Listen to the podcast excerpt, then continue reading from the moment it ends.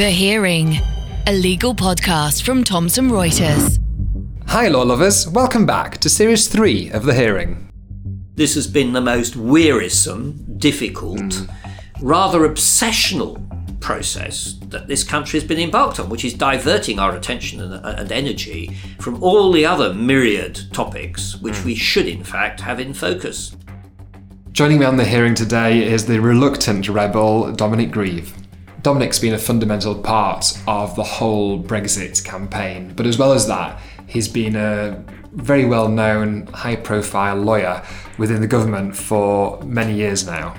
I've known him to be something different to how he's characterised by the press, by the media, and I think that really came through today. What surprised me perhaps about Dominic was his honesty and how straightforward he was in talking to us about his experiences and his relationships, both in Parliament and outside. The Hearing. Dominic, thank you so much for meeting us at a time when I know you're incredibly busy. It's very much appreciated. And we're going to talk you back a little bit to your early career um, in the law. Uh, I suppose, first of all, uh, why the law? Because your father was a politician. My father was a politician, but he was also a lawyer. Ah. I have to say, I wasn't at all certain I wanted to be a lawyer. I I went to university and it sort of was around distantly in the back of my mind.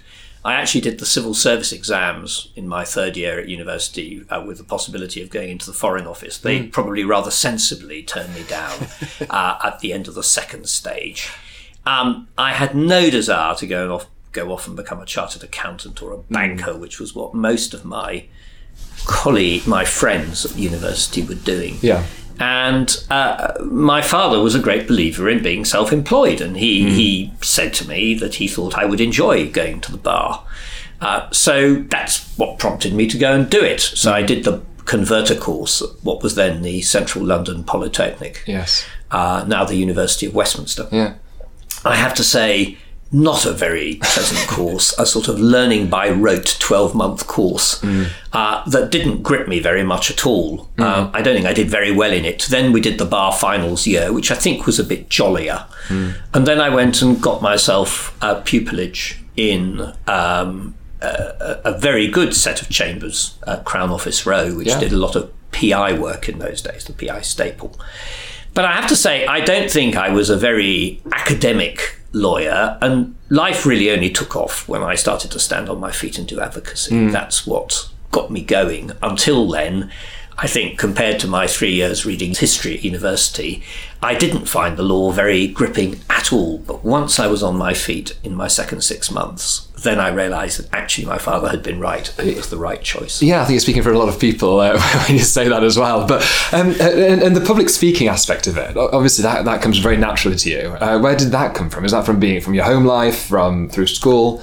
I think the public speaking comes from advocacy in court. I was called to the bar in 1980. Uh, I had to do three. I had to do a second pupillage, so I, I did a third six, and then got taken on. Uh, so I moved chambers, which in those days was quite possible to do Yeah. at the end of my 12 months. Uh, and they took me on. So from 1982 to 1990, I was in something which d- doesn't really exist anymore a genuine general common law set. Right. So we were jacks of all trade. We had uh, a lot of work based down in Kent and Sussex.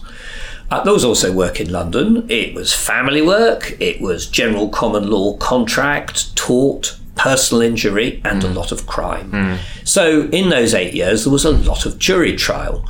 And that's really where my advocacy comes from, uh, particularly as I'm a person who doesn't write things down. So I never used to write my closing submissions verbatim. I would have Wow. notes.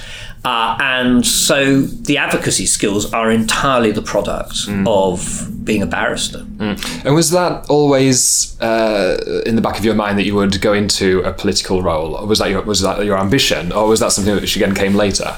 I had an interest in politics, which really started. Clearly, there was some interest through my father, but and I used to, because I was at school quite close to Westminster when I was sort of in my teens, I could pop over and listen to mm. debates in the public gallery at the House of Commons, and I would mm. do that occasionally in the afternoon. He'd give me a cup of tea and get me a ticket, and I'd go up for a couple of hours before going back to school because I was a boarder. Uh, but really, the interest took off at university. Mm. Uh, it was a very um, slightly febrile time. It was uh, I went up in 1975. Mm. Um, uh, the Labour government had just come in in the 74 general mm. elections. Uh, there was great anxiety about the country's future. People felt that we were disappearing down the plug hole. We'd only recently joined the then EEC, mm. uh, and the effects of membership hadn't yet started to kick in. And Britain was in a very bad place. And so we were a very motivated group of centre right students. Mm. Uh, who did a great deal uh, uh, within the Oxford University Conservative Association, including going leafleting the Cowley works at six o'clock in the morning when the night shift came out. Wow. And you could watch the change in mm. public opinion come about in those three, four years, which led directly to Mrs. Thatcher's victory in mm. May 79, which was just 10 months after I'd come down from university. Mm. So that's where my interest in politics developed. When I started out my bar training, obviously I was doing very little. But in due course, I did two things. One, I joined the Society of Conservative Lawyers.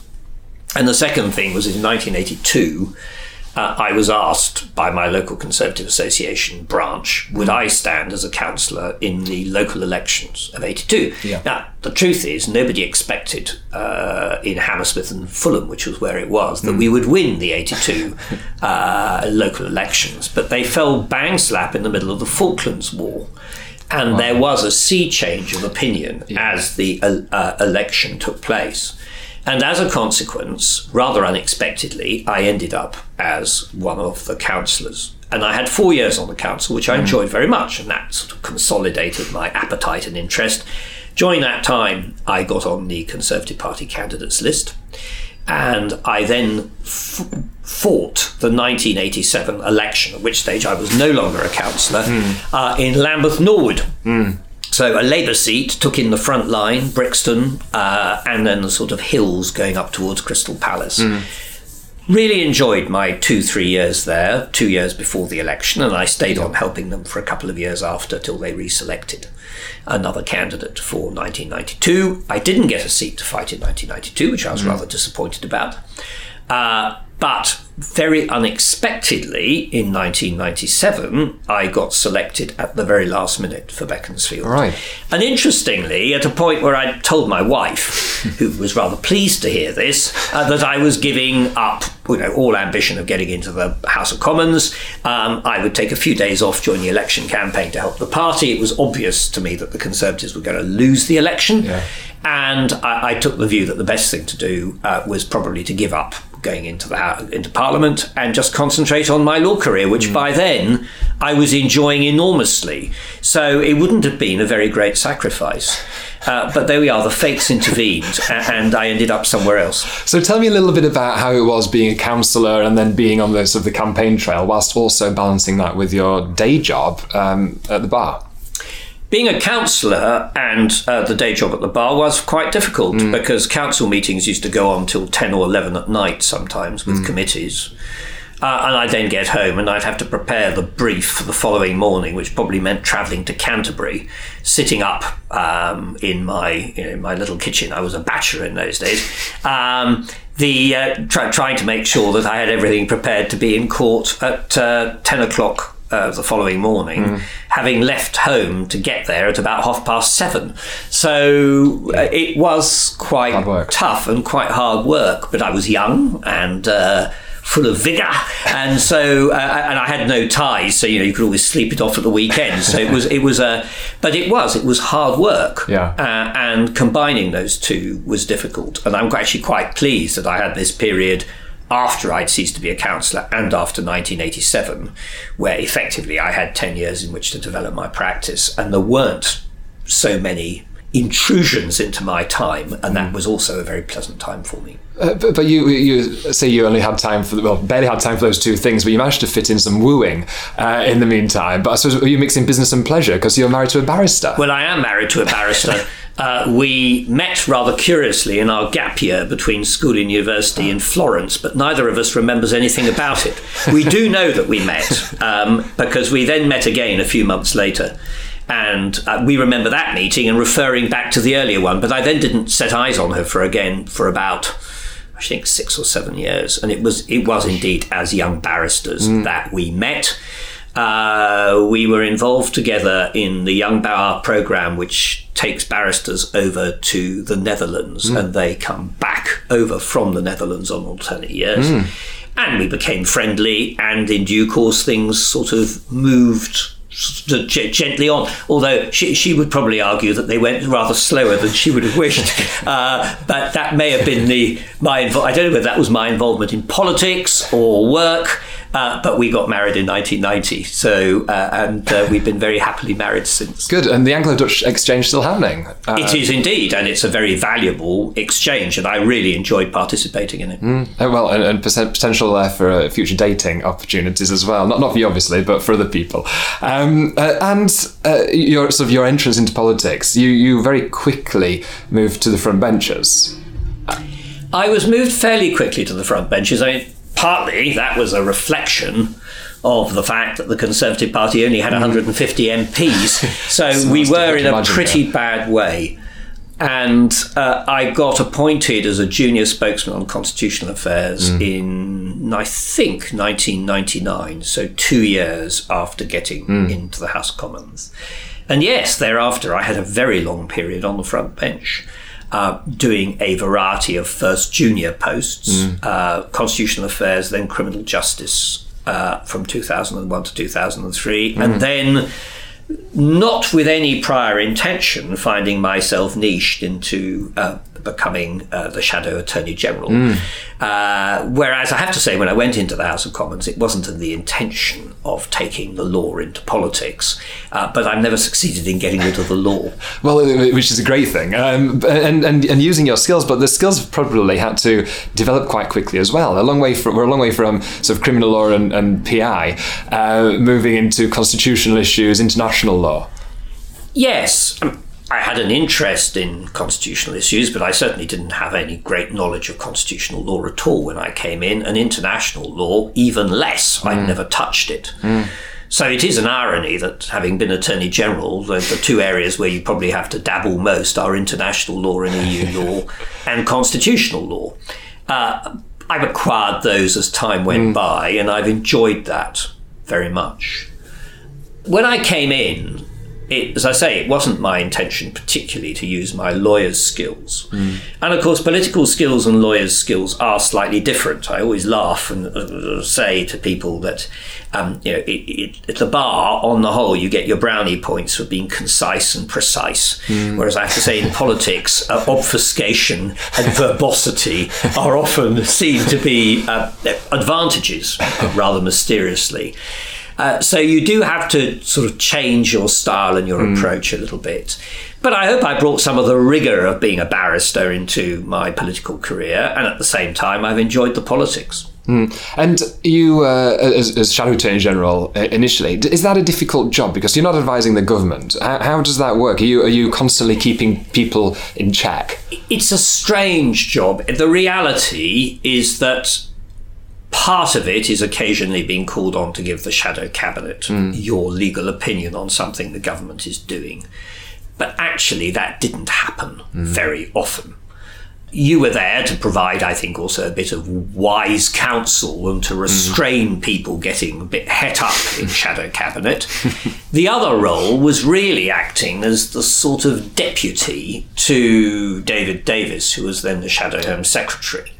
So David and I did run a sort of double act together in challenging the government, particularly over issues of human rights, and at a time when they were very busy uh, trying to enact legislation which the two of us considered to be very detrimental to Yeah. fundamental human rights, like 90 day pre charge mm. detention, incitement to religious hatred was another one, mm. a- and the chilling effect it could have on freedom of speech. Yeah. And then finally, 42 days pre charge detention. So those were quite big events in the sort of period between 2005 and 2008. And mm. David and I worked together. I think somebody described it that David would go in with a club and bang them over the head, and then I would carry out a public dissection of the corpse with some forensic legal skills. Uh, and not not not a, a not not the, sort of the most charming of images, but I think it perhaps did illustrate, we worked very happily and well together uh, in this period. In and he did. He he provided the heavyweight, and I came in and put the stiletto uh, in where I thought that uh, it might help. It's not a cartoon I remember seeing in the Times, or uh, but uh, it's, it's, an image that'll stay with me now. Um, the uh, so the, the progression then. First of all, I think to Shadow Home Secretary. David Davis then went uh, very unexpectedly uh, because he wanted to fight his by election. And so David Cameron said, Would I become Shadow Home Secretary? He made pretty clear to me that he was sh- putting me in as something of a stopgap and he hadn't made up his mind what to do. It was a very David Cameron sort of thing to do. He rang me from, he was standing on a harbour side in Cornwall. Of course. And he rang me up and he said, You're going to have to be Shadow Home Secretary. So I said, Fine.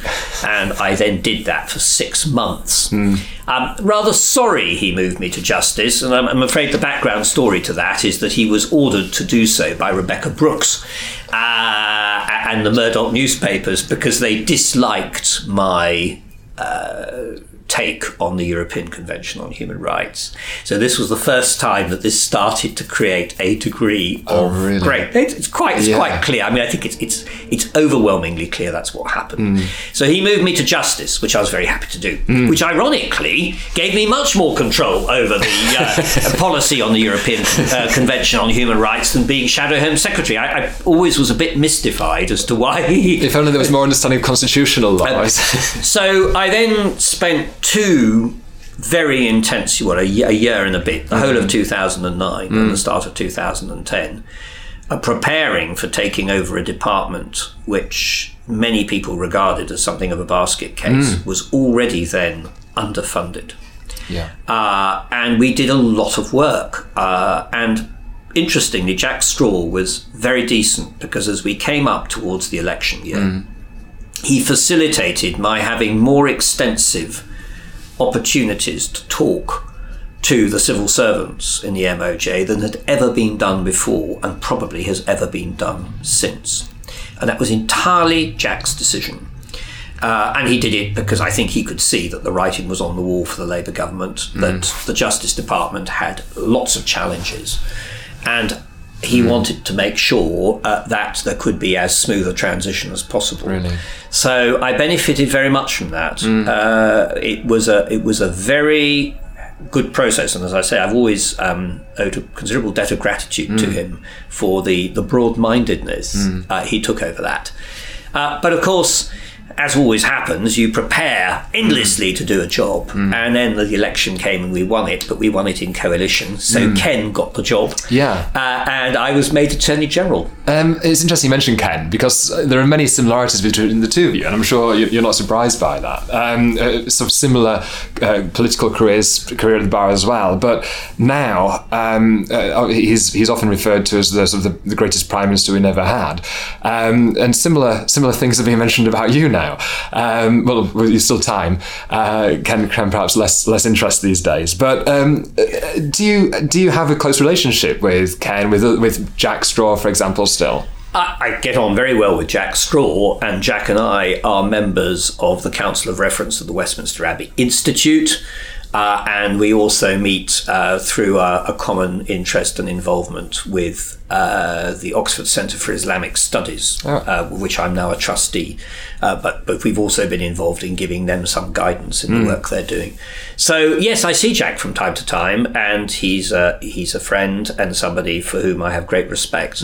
Uh, Ken, uh, of course, Ken's a friend and a colleague, uh, and uh, I've uh, enjoyed got to know him much better really in the last five or six years. Mm. I think I realised just what a heavyweight he was when I mm. saw him in cabinet when he was shadow when he was Justice Secretary and then went on to be he had this sort of minister without portfolio mm. role after Cameron moved him. And gradually as the European issue built up uh, I realised that we were thinking along very similar lines. Although it's right to point out that I would always have defined myself as a, a moderate Eurosceptic, uh, whereas I think Ken would have defined himself as being much more positive and Europhile. But you would have to ask him that, although he, he also saw the shortcomings, but he was very much a proponent of engagement with the EU. And I think history will show that he was in fact right, and my mild Euroscepticism had uh, the detrimental effect that I probably didn't speak up enough mm. for the benefits of EU membership in the early part of my political career as an MP.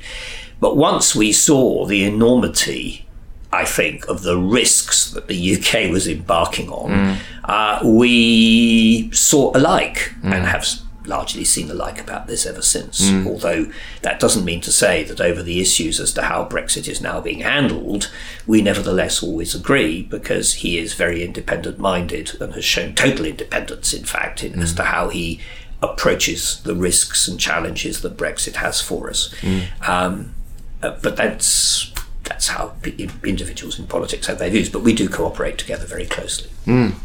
I want to take us back a little bit because uh, things that, such as um, human rights, rule of law, civil liberties that spin out of that um, became very much a part of your time as Attorney General as well. They did. It wasn't particularly my intention. Most of my work as Attorney General uh, concerned the routine of the attorney's job, whether it's uh, getting an inquest decision quashed and getting the Hillsborough um, in- inquiry uh, up and running, mm. Uh, whether it's decisions to prosecute newspapers for contempt of court, mm. whether it's the general day to day advice to government on a wide range of issues. A fascinating job, uh, upholding the rule of law, because the attorney has a whole series of separate functions doing that, and trying to maintain the efficiency and effectiveness of the Crown Prosecution mm. Service, because of course you have super superintendents of that as attorney, uh, and you have to work closely with the Director of Public Prosecutions mm. uh, in order to try to ensure that that happens at a time when uh, there were quite severe cuts to the budget, yeah. numbers were being reduced, and we had to maintain efficiency. So challenging. Mm. That's what took up most of my time. Human rights. Uh, shouldn't really have been a particularly prominent issue. We're hmm. adherent to the European Convention. In my view, the European Convention has been working perfectly well.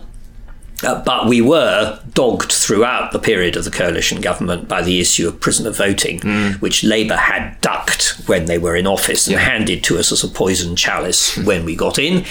And with the, and I also had to cope with the fact that I had a prime minister who I greatly respected, who had a complete bee in his bonnet mm. on the European Convention on mm. Human Rights and the Human Rights Act, and kept on trying to find ways of wriggling the UK out of its obligations or talking about having a Bill of Rights, which would mm. effectively be the Human Rights Act minus. And so an awful lot of my time and energy was taken up trying to gently argue uh, the contrary arguments, mm. explain why I thought the ECHR and the HRA were working pretty well for all the you can mm. you can make some proper criticisms you know issues like the interplay between the ECHR and the Human Rights Act and uh, the law of war for example and the mm. problems that can pose on the battlefield with detaining people these are some very real issues but for all that my judgment has always been that the ECHR and the HRA are overwhelmingly beneficial to mm. our country and our country's status and standing in the world. So, as the years from 2010 to 2014 went on, I did become increasingly aware that there was a desire to do something about the HRA of which I disapproved. Mm. Um, I tried to manage that, but there's no doubt that eventually David Cameron sacked me because that's what he did, uh, because he wanted to move on to putting in the Conservative Party manifesto for 2015, mm. material which I think he knew I would.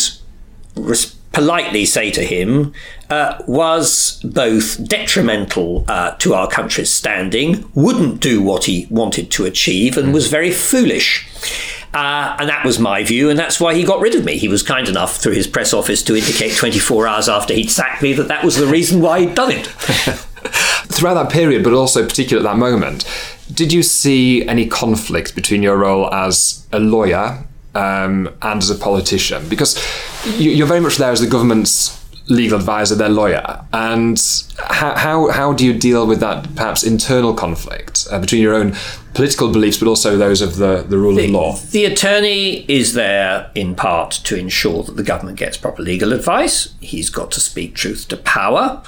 Uh, and he mustn't colour his legal advice by any party political considerations at all.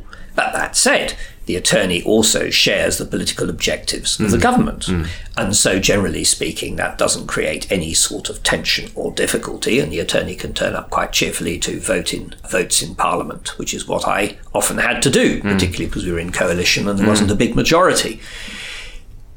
But it's also right to say that the attorney, if he's to do his job properly, has to have some distance from the political cut and thrust, partly because the attorney's opinions have got to be trusted by the opposition. Uh, when they are provided in areas of real difficulty and contention. So, being the Attorney General is a significantly different job from an ordinary ministerial appointment. And I became very aware of that. That's why, I have to say, it wasn't a job I had particularly ever aimed for. I saw myself in much more classic political role in government. But I realized as time went by that I was enjoying it very much. Uh, I felt it was something I could do reasonably well. Uh, I enjoyed above all the extraordinary privilege of working with a very small group of dedicated and very knowledgeable lawyers in the Attorney General's office. And the Attorney General's office only got 42 people working in it. Uh, certainly, it may even have gone down since then, but it was around 42 when I was there. It had been a little bit higher. And essentially, there were about 17 qualified lawyers who were experts in their field and had Yep. come in from other government departments, and then the rest were support staff. But this was a very happy ship, and consistently, uh, when there was the annual survey of morale in the civil service, the Attorney General's office used to come out top. And this didn't come as any surprise to me because people got on well. Uh, there was a high level of morale. There used to be quiz nights organised about you know, two, three times a year by my private secretary, where we would all sit around and, and, and drink and, and, and have uh, eat nibbles and sandwiches, and Yeah. we would do quizzes on politics, which bring everybody in this department who wanted to participate together in teams. It, there, w- there was a real sense of purpose. And as I say, I mean, if I do nothing else in politics in terms of holding office, um, I regard it as an extraordinarily privileged thing to have been able to be the Attorney General. Quite apart from the fact it also opens the doors to a range of activities, whether it's appearing in court, which I hadn't.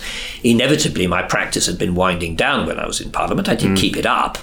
Um, and I took Silk in 2008 before I became attorney, that the truth is it had been winding down, and this gave it a, a delightful boost. A couple of appearances in the Supreme Court, regular outings in the uh, the divisional court. Yeah. Uh, there was some fascinating things there, uh, and I just found it a very rewarding thing to do.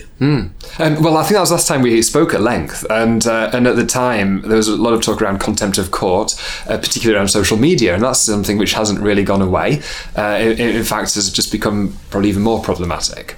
Um, uh, is there anything that you look back now and think, well, had I pushed that a little bit harder? Not not, not that specifically, but uh, generally, um, had I done a, something different there, would that have had had a greater impact later on? You've already So, social media is undoubtedly a big issue.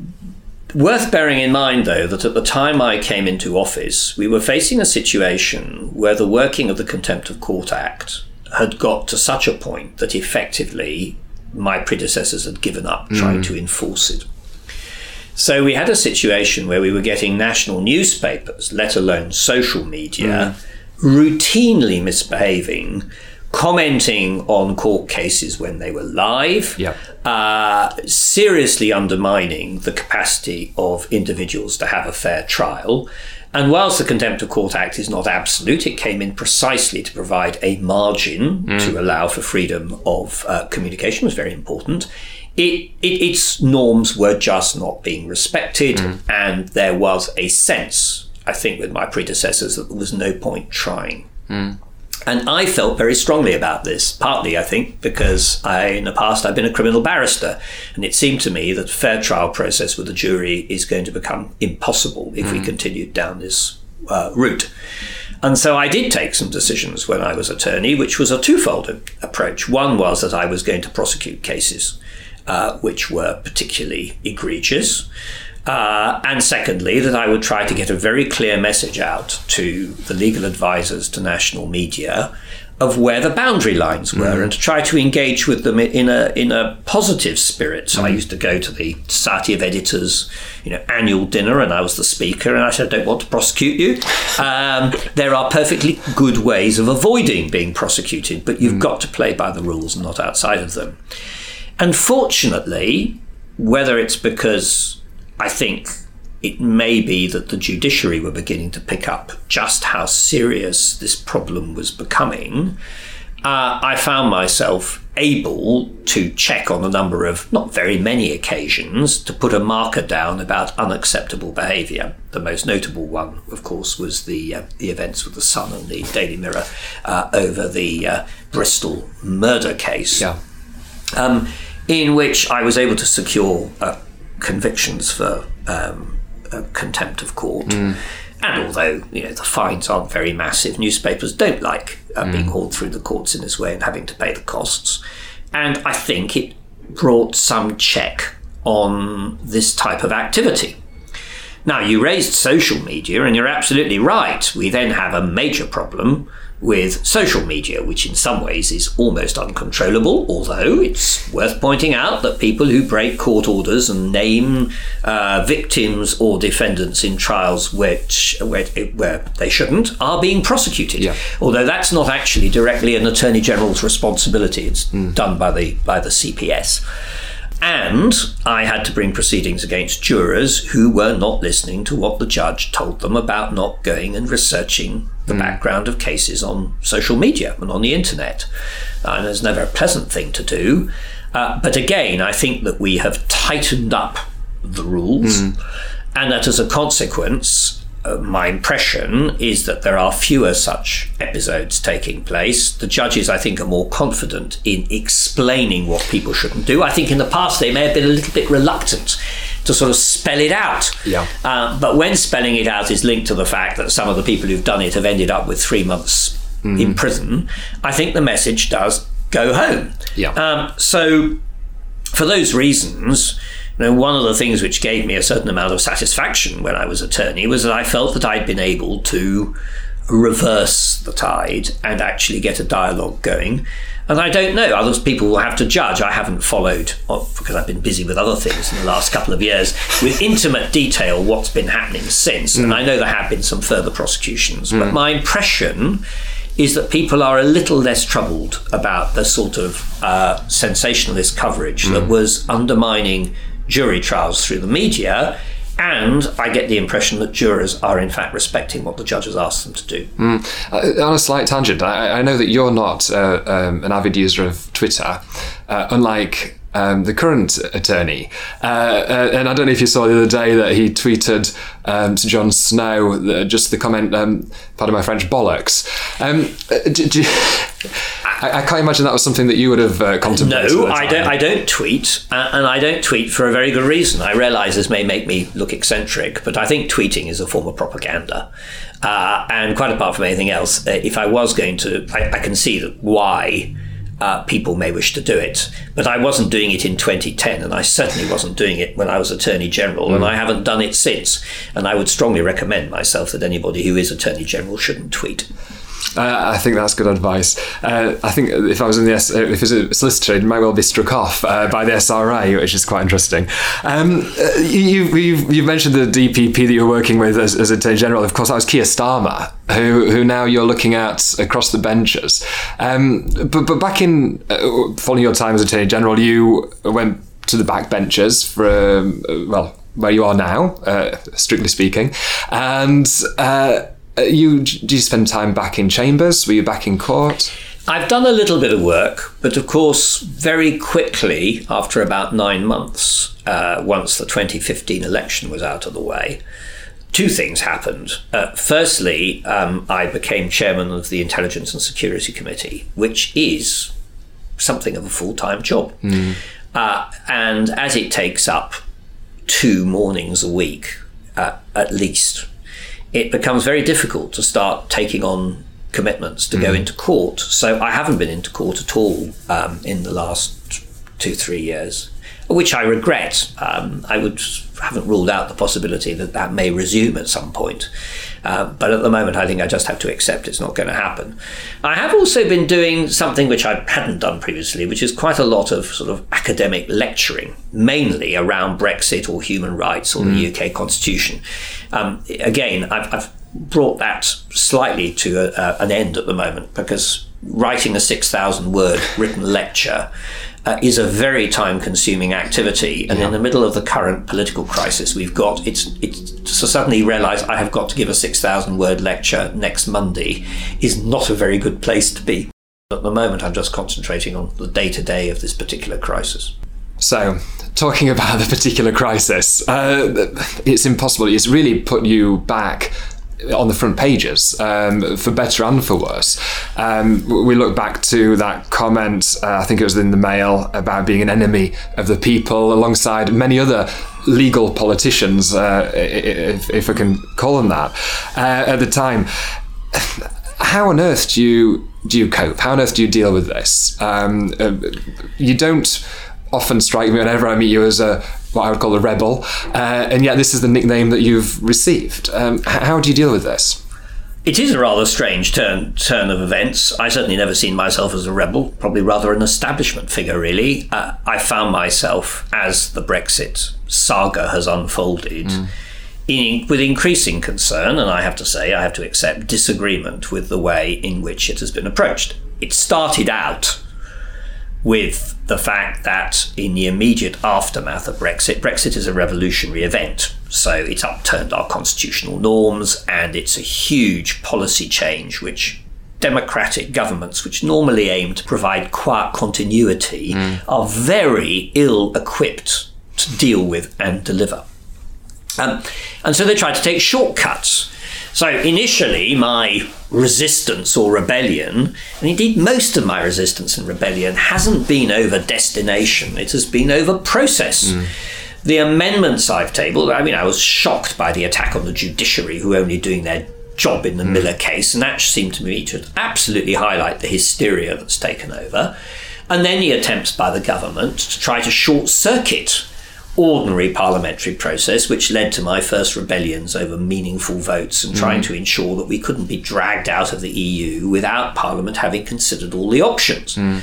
And really, that's been the main part of my input. Now, of course, I accept it's also right that I think that Brexit is a historic mistake, and I think it's something we're going to come to regret. But people accuse me of trying to sabotage it. And I have to say, I'm not a saboteur. It's sabotaging itself. Mm. And the reason why it's sabotaging itself is because it's proving incredibly difficult to deliver. And that's an inherent problem with the question, not the people who are highlighting the inherent problems it creates. Mm. And of course, we've now got to a point where the Prime Minister, in good faith, has gone away and negotiated a deal which may be actually the best terms on which we can leave. Mm. But nobody likes it, or mm. at least only a tiny number of people. 14% of the electorate think yeah. it's a good deal. So, should we be surprised that Parliament rejects it? In fairness to my colleagues in the ERG, who are the hard Brexiters, I can understand why they don't like what they see. I don't like what I see. But then the question arises what else do we do? Mm. Now, some people say we should crash out with no deal. For a whole series of legal and political reasons, I think that is a terrible idea, and I will do everything I can to prevent that happening. And indeed, I don't think it is going to happen. I think even the Prime Minister knows it's a bad idea. Mm. But if we're not crashing out, and if we're not having the Prime Minister's deal, what exactly are we doing? Is there an alternative form of Brexit that might command support? Mm. Well, there may be, but you've got to identify it and you've got to work it up and it's not currently deliverable and you'd have to change the political declaration that all is going to need time probably several months the other option is seeing where we are, would it not be proper to go back and say to the public, we've got a deal, do you like it? The alternative is remaining in the EU. I don't mm. see anything undemocratic with, about that. Mm. But of course, that's the thing which then attracts you the vilification and the death threats and everything else. Although, fortunately, because I don't tweet, I don't get trolled. So I do get quite a lot of nasty copy coming in by email. Oh. Uh, but I don't think I get the same volume mm. as my social media using colleagues get. Which mm. is another good reason for not tweeting. Um, uh, you were recently uh, seen marching uh, in, I think, what's now being called one of the biggest, if not the yeah. biggest, public protest, uh, certainly in recent years, um, and speaking in, in Parliament Square. Uh, alongside uh, Jess Phillips, um, as a bit of a sort of potential new this morning double act, I, I think have been the comments. Um, how important is it for you to be working across parties on these issues? These issues have created a lot of cross party working, uh, and I'm pleased about that. I mean, obviously, we come into Parliament and normally we work on through political parties. But the truth is, the party system is breaking down at the moment for the two main parties. There are deep divisions in each. And I have to say, there are, haven't been many pleasures out of Brexit. I was trying to identify them the other day and, and uh, talking to my family, and I said, well, I, I could identify two. The first one was that I have got to know much better opposition MPs mm. and realised a lot about them and come to admire them. And I've been it's been a privilege to work with many of them. And the only other one I can think of is the number of times I've had lunches or dinners in rather pleasant surroundings in EU embassies in London, which is always a very nice thing to do because they, they tend to be rather nicely furnished and pleasant places. But apart from that, this has been the most wearisome, difficult, mm. rather obsessional process that this country has been embarked on, which is diverting our attention and, and energy from all the other myriad topics which mm. we should, in fact, have in focus. Mm. And uh, on that point, what topics are on the horizon? What should we be looking at going forward? What, where will you be uh, sort of put in your support? First of all, we have to get Brexit resolved one way or the other. Uh, although I'm afraid that unless we choose to have a referendum and remain, the awful truth is that it is going to continue to be dominant even if we leave in the next few months. Uh, it will continue to be dominant for the next probably five to ten years yeah. until we have sorted out the future relationship. And that does worry me. Mm. What are the other issues? Well, I mean, you have to look. Um, we've had for perfectly good reasons, and I don't criticise the government about this, uh, years of relative austerity, although rather less austerity, because actually public expenditure has gone up. Mm. But I don't think it's difficult to note around that there are lots of areas of public service provision that need more attention, whether it's the state of our roads or national defence, which I worry about very much, mm. uh, or education uh, investment in infrastructure. There's a whole range of, of challenges which I think are, I mean, they are being addressed in fairness by the government, but they're not getting the profile they need and it's marking time. I want to go back to ordinary politics mm. uh, as soon as possible. But the trouble is, we have perpetrated on ourselves this massive disruption uh, and how that can be for the benefit of the citizens of this country is it's just a dream that mm. it will benefit them in any way at all. So the sooner mm. we've resolved this, the better. Well, I know you're not a, a, user of social media, as we've heard, but there's a lot of talk on there, and I really do foresee a return to the front bench politics very, very soon. And um, and I just want to say thank you and wish you all the best uh, going forward. Thank you very much. It's been a pleasure to talk. Uh, I think return to front bench politics. Uh, I think that's very speculative indeed.